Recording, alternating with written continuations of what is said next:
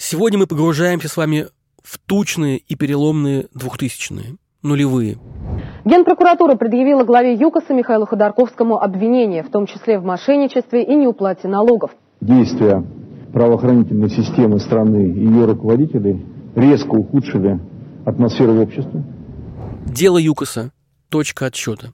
С его началом кардинально меняются политический курс, отношения государства и бизнеса, и разрушается судебная система. Вы слушаете проект «Новой газеты». Продолжение следует. Меня зовут Павел Каныгин.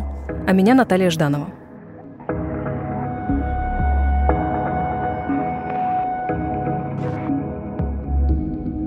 Десять лет назад, в декабре 2010 года, был вынесен приговор по второму делу ЮКОСа. Михаила Ходорковского и Платона Лебедева признали виновными в хищении нефти у своих же дочерних компаний.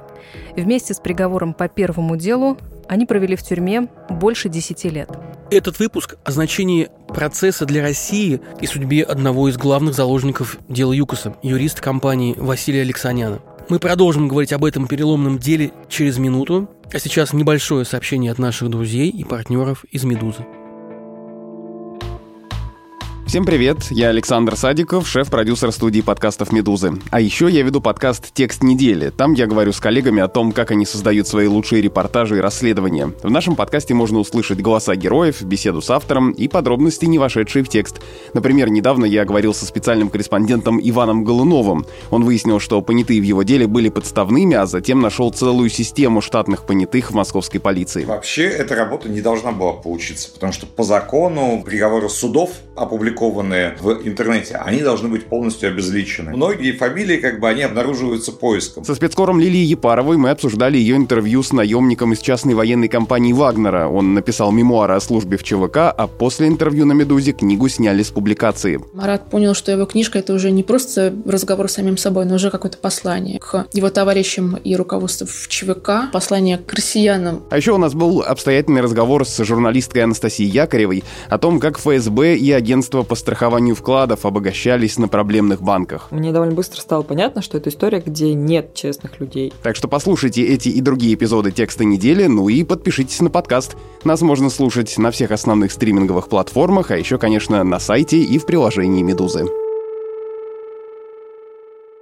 А еще о главных событиях в России и мире слушайте в подкасте «Новой газеты». Он называется «Что нового?», есть на всех подкаст-площадках, и ссылка на него в описании этого выпуска. Прошу всех встать.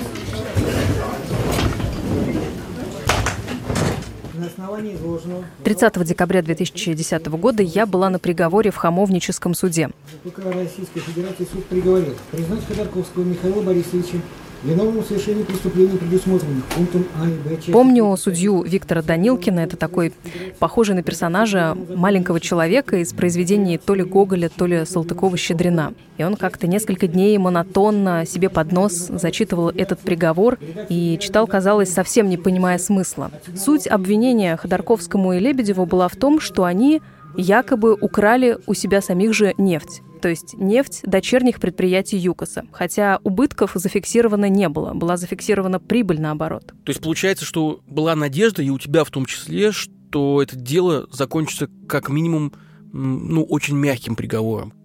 Какая-то наивная надежда на это действительно была, потому что во время процесса, который мы освещали, мы видели живых людей, и судья Данилкин порой смеялся над шутками Ходорковского и Лебедева, они постоянно иронизировали на тему абсурдности обвинений, и еще канун Нового года, 30 декабря, конечно, было ощущение, что чудо все-таки должно произойти. Ну, конечно, сегодня я вот слушаю тебя и понимаю, как мы далеко все-таки ушли с тех пор, как все-таки мы погрузились глубоко в какую-то совершенно мрачную историю, когда такие вещи просто невозможно, что если человек попал на скамью, то он точно, каким бы абсурдным ни было обвинение, сядет. И здесь надо сказать, что дело ЮКОСа, конечно же, вылилось в серьезные последствия для всей страны, не только для судебной системы. Оказалось, что власть произвольно может выбрать объект для атаки, полностью его разрушить, изолировать владельцев, а наиболее вкусные кусочки бизнеса отдать друзьям президента, близким министров. В итоге разрушенным оказался не только ЮКОС. ЮКОС был всего лишь символом, да?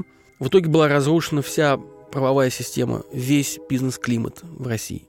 И как итог, дело ЮКОСа окончательно похоронило любые надежды на реформу правоохранительной и судебной системы. В российских судах после дела ЮКОСа стало возможно вообще абсолютно все. Э, судьи стали читать приговоры с флешек, которые им приносили обвинители. А, стало представить телефонное право, оно было всегда, но сейчас просто расцвело. Заказные аресты, отжатие бизнеса. И дело ЮКОСа – это большая трагедия не только для страны в целом, не только для политической, судебной, правоохранительной системы, но и для вполне конкретных людей. Свыше двух десятков сотрудников компании были арестованы и осуждены. Двое умерли до приговора. Один из заложников дела ЮКОСа, юрист компании Василий Алексанян. Михаил Ходорковский уже после освобождения говорил о нем «это крест, который мне нести до конца жизни». Алексаняна, смертельно больного человека, держали в СИЗО, требуя от него показаний против Ходорковского и Лебедева, но он не стал лжесвидетелем. Наша коллега, корреспондент «Новой газеты» Вера Челищева написала о нем книгу. Она называется «Как меня убивали». И специально для этого выпуска фрагмент из этой книги читает сама Вера и актер Артур Смоленинов.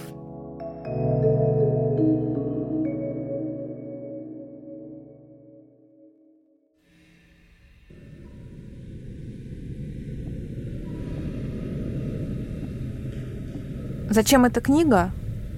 Чтобы не забывать, потому что забвение, на мой взгляд, вещь опасная. Я видела Василия несколько раз. Вот холодным февральским утром 2008 года его ведут по коридору Симоновского суда Москвы. Небритого, уставшего и ослабевшего человека в наручниках. Затем по лестнице автоматчики спускают его вниз, в конвойную – и чтобы он, не дай бог, не встретился с другими посетителями даже взглядом, его ставят лицом к стене. Я это очень четко запомнила тогда.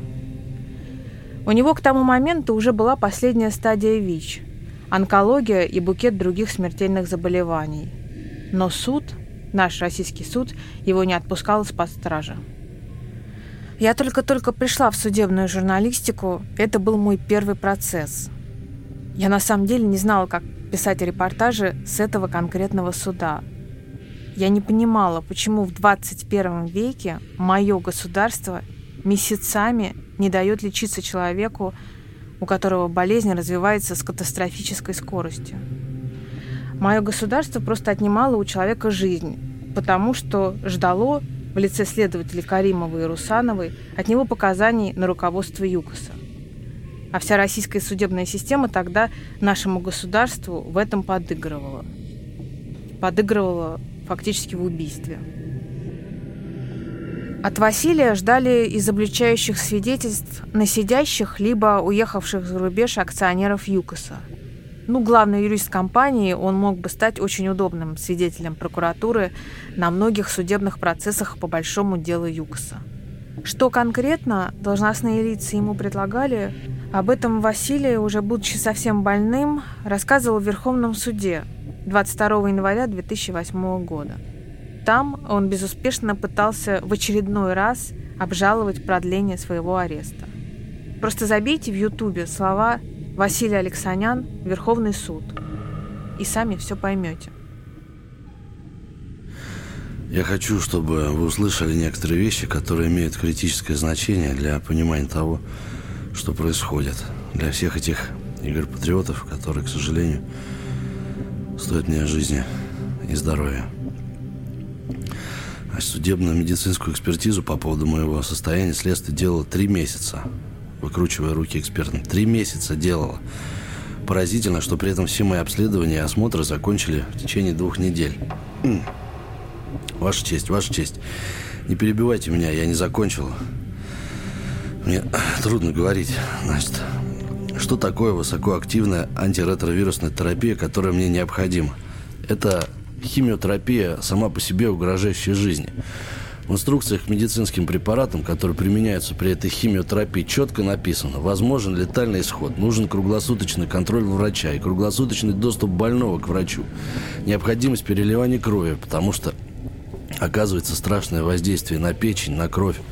У меня редчайшая группа крови, четвертая положительная. Необходимо соблюдение массы требований. И врачи в экспертизе говорят, мы не можем сказать, безопасно ли проведение ему антиретровирусной терапии в условиях тюрьмы. 23 ноября 2006 года мне продлили срок стражи. Казалось бы, прокуратуре надо представить эту судебную медицинскую экспертизу в суд. Она уже была у прокуратуры. Но прокуратура эту экспертизу от суда скрыла. При том, что благодаря именно этой экспертизе следователям стало понятно, что с Алексаняном большая проблема. Его болезнь имеет юридическое определение в законе. Смертельное, неизлечимое заболевание. И что происходит? 28 декабря 2006 года меня под предлогом необходимости ознакомления с материалами дела вывозят в здание Генеральной прокуратуры. Значит, следователь Каримов Салават Кунакбаевич лично, как оказалось, тогда он только готовил новое абсурдное обвинение против Ходорковского и Лебедева, предлагает мне сделку. При адвокатах меня привели к нему, нас оставили одних. Он мне сказал – Руководство Генеральной прокуратуры понимает, что у вас тяжелая ситуация, вам необходимо лечиться, может быть, даже не в России. Нам от вас нужны показания. Без них мы не можем подтвердить обвинения, которые сейчас выдвигаем против Ходорковского и Лебедева. Если вы дадите показания, то мы вас выпустим. И Каримов предложил мне конкретный механизм этой сделки. Вы пишете мне заявление, чтобы я перевел вас в изолятор временного содержания на Петровку 38. Там с вами следователи недельку или две активно поработают, и когда мы получим те показания, которые устроит руководство, мы обменяем их, он так и выразился, Каримов, подпись на подпись.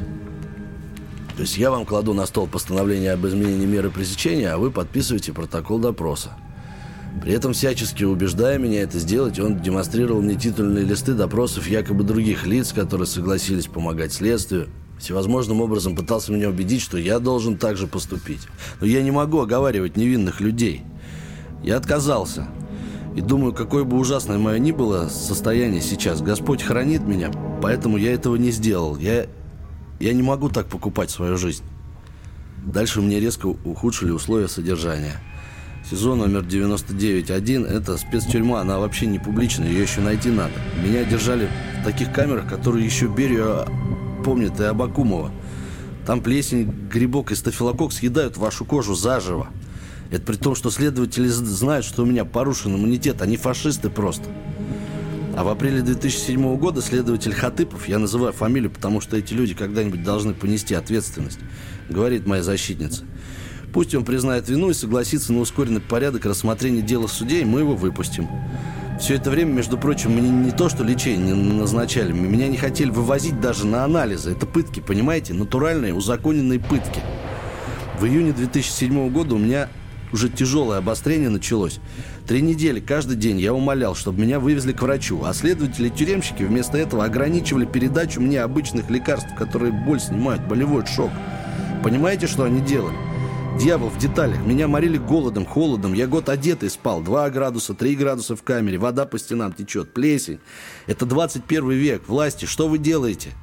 Довели до того, что врачи уже с ужасом на меня смотрят. Мой иммунный статус сейчас 4%, а вирусная нагрузка более миллиона копий в миллилитре. Это на два трупа хватит, больше 100 тысяч копий. Уже врачи за голову хватаются, видя меня. У них прибор, определяющий вирусную нагрузку, зашкаливал. Летом 2007 года вместо вывоза в больницу Василия помещают в карцер. Якобы он не исполнил какое-то требование сотрудника изолятора. В карцере Василия продержат 10 суток. После освобождения оттуда его состояние резко ухудшится. Привожу дневник Василия за тот период, составленный из его жалоб. 22 июня 2007 года. Сегодня утром я обратился к дежурному помощнику начальника следственного изолятора с просьбой вызвать врача, так как испытываю серьезные проблемы, связанные с обострением фолликулярной инфекционной ангины. Мне трудно есть. И обострением хронического воспаления уха с левой стороны. Гнойное выделение с кровью. Я стал хуже слышать. Однако врач так и не пришел. 25 июня 2007 года. Мой иммунитет катастрофически снижается, а количество вирусов в крови увеличивается – в настоящий момент я чувствую, как ежедневно теряю силы. Меня беспокоят судороги рук и ног, анемия конечностей, кровь в кишечнике, вновь возникающее поражение кожного покрова, рецидивирующее воспаление в ротовой полости, повторяющиеся инфекционные ангины, боли в области печени и щитовидной железы. Фактически это является умышленным медленным убийством, финал которого неминуемо близок. 26 июня 2007 года. Острый стоматит превратил мою ротовую полость, язык, гортань в одну сплошную рану. Я с трудом могу говорить и с трудом ем, так как испытываю невыносимую боль. В гортани образовались болезненные опухоли. Употребление таблеток, которые без осмотра специалистами мне выданы фельдшером, никакого эффекта не дают. Я вынужден каждые несколько часов пить сильные обезболивающие, без которых не могу обходиться. 27 июня 2007 года. Сегодня утром осматривающий меня врач-изолятор в качестве лечения вымазал мою ротовую полость зеленкой. Для продолжения лечения мне был выдан пузырек зеленки и таблетки фуруцилина для полоскания. Как прекратить боли, которые сводят меня с ума и не дают мне есть и пить, а также снять отек с пол лица, мне сказано не было. Осенью 2007 года о трагической ситуации вокруг юриста ЮКОСа Василия Алексаняна становится известно Европейскому суду по правам человека. Изучив историю болезни Алексаняна, Страсбург реагирует молниеносно. Предписывает российскому правительству срочно положить Василия в больницу. Но российское правительство молчит. Зато в СИЗО к Алексаняну аккурат в эти дни приходит следователь Генпрокуратуры Татьяна Русанова. Слово Василию. 15 ноября 2007 года мне продлили срок содержания под стражей. А 27 ноября ко мне заявила следователь Русанова Татьяна Борисовна, которая всегда была ближайшей помощницей Салавата Кунакбаевича Каримова. И Русанова сделала мне то же самое предложение, что и ее начальник. Ничего не стесняясь, дайте показания, и мы выпустим вас из-под стражи. Это преступники – а когда следом Европейский суд по правам человека экстренно вынес указание Российской Федерации немедленно меня госпитализировать, Русанова передала моему адвокату предложение остается в силе. Плевать они хотели на Европейский суд. Им надо из меня показания выбить. Я перед Господом это говорю. За каждое слово могу ответить. Лгать и оговаривать людей не буду. Мне неизвестно ни про какие преступления, совершенные компанией ЮКОС или ее сотрудниками. У меня маленький ребенок на иждивении. Сколько попыток я предпринял для того, чтобы получить лечение? Нет, все сводится к одному. Дайте показания. Содержание меня под стражей в нынешнем состоянии не имеет никаких законных оснований, если только есть желание прикончить меня за решеткой. Других мотивов у людей, которые инициировали все это, я не вижу. Ваша честь, я уже не знаю, какое лекарство поможет мне. Понимаете вы? У меня еще суд не начался по существу, а за два года предварительного следствия в тюрьме я превратился в искалеченного человека. Василия в тот день не освободят. В гражданской больнице он окажется позже, когда его все-таки выпустят под издевательски огромный залог. А потом он скончается. Европейский суд назовет то, что с ним делали в российской тюрьме, пытками. На момент 2020 года Пытки в российских тюрьмах стали нормой. Должностные лица ответственности за них никогда не несут. Но что касается судов, то они в России уже не работают. Совсем.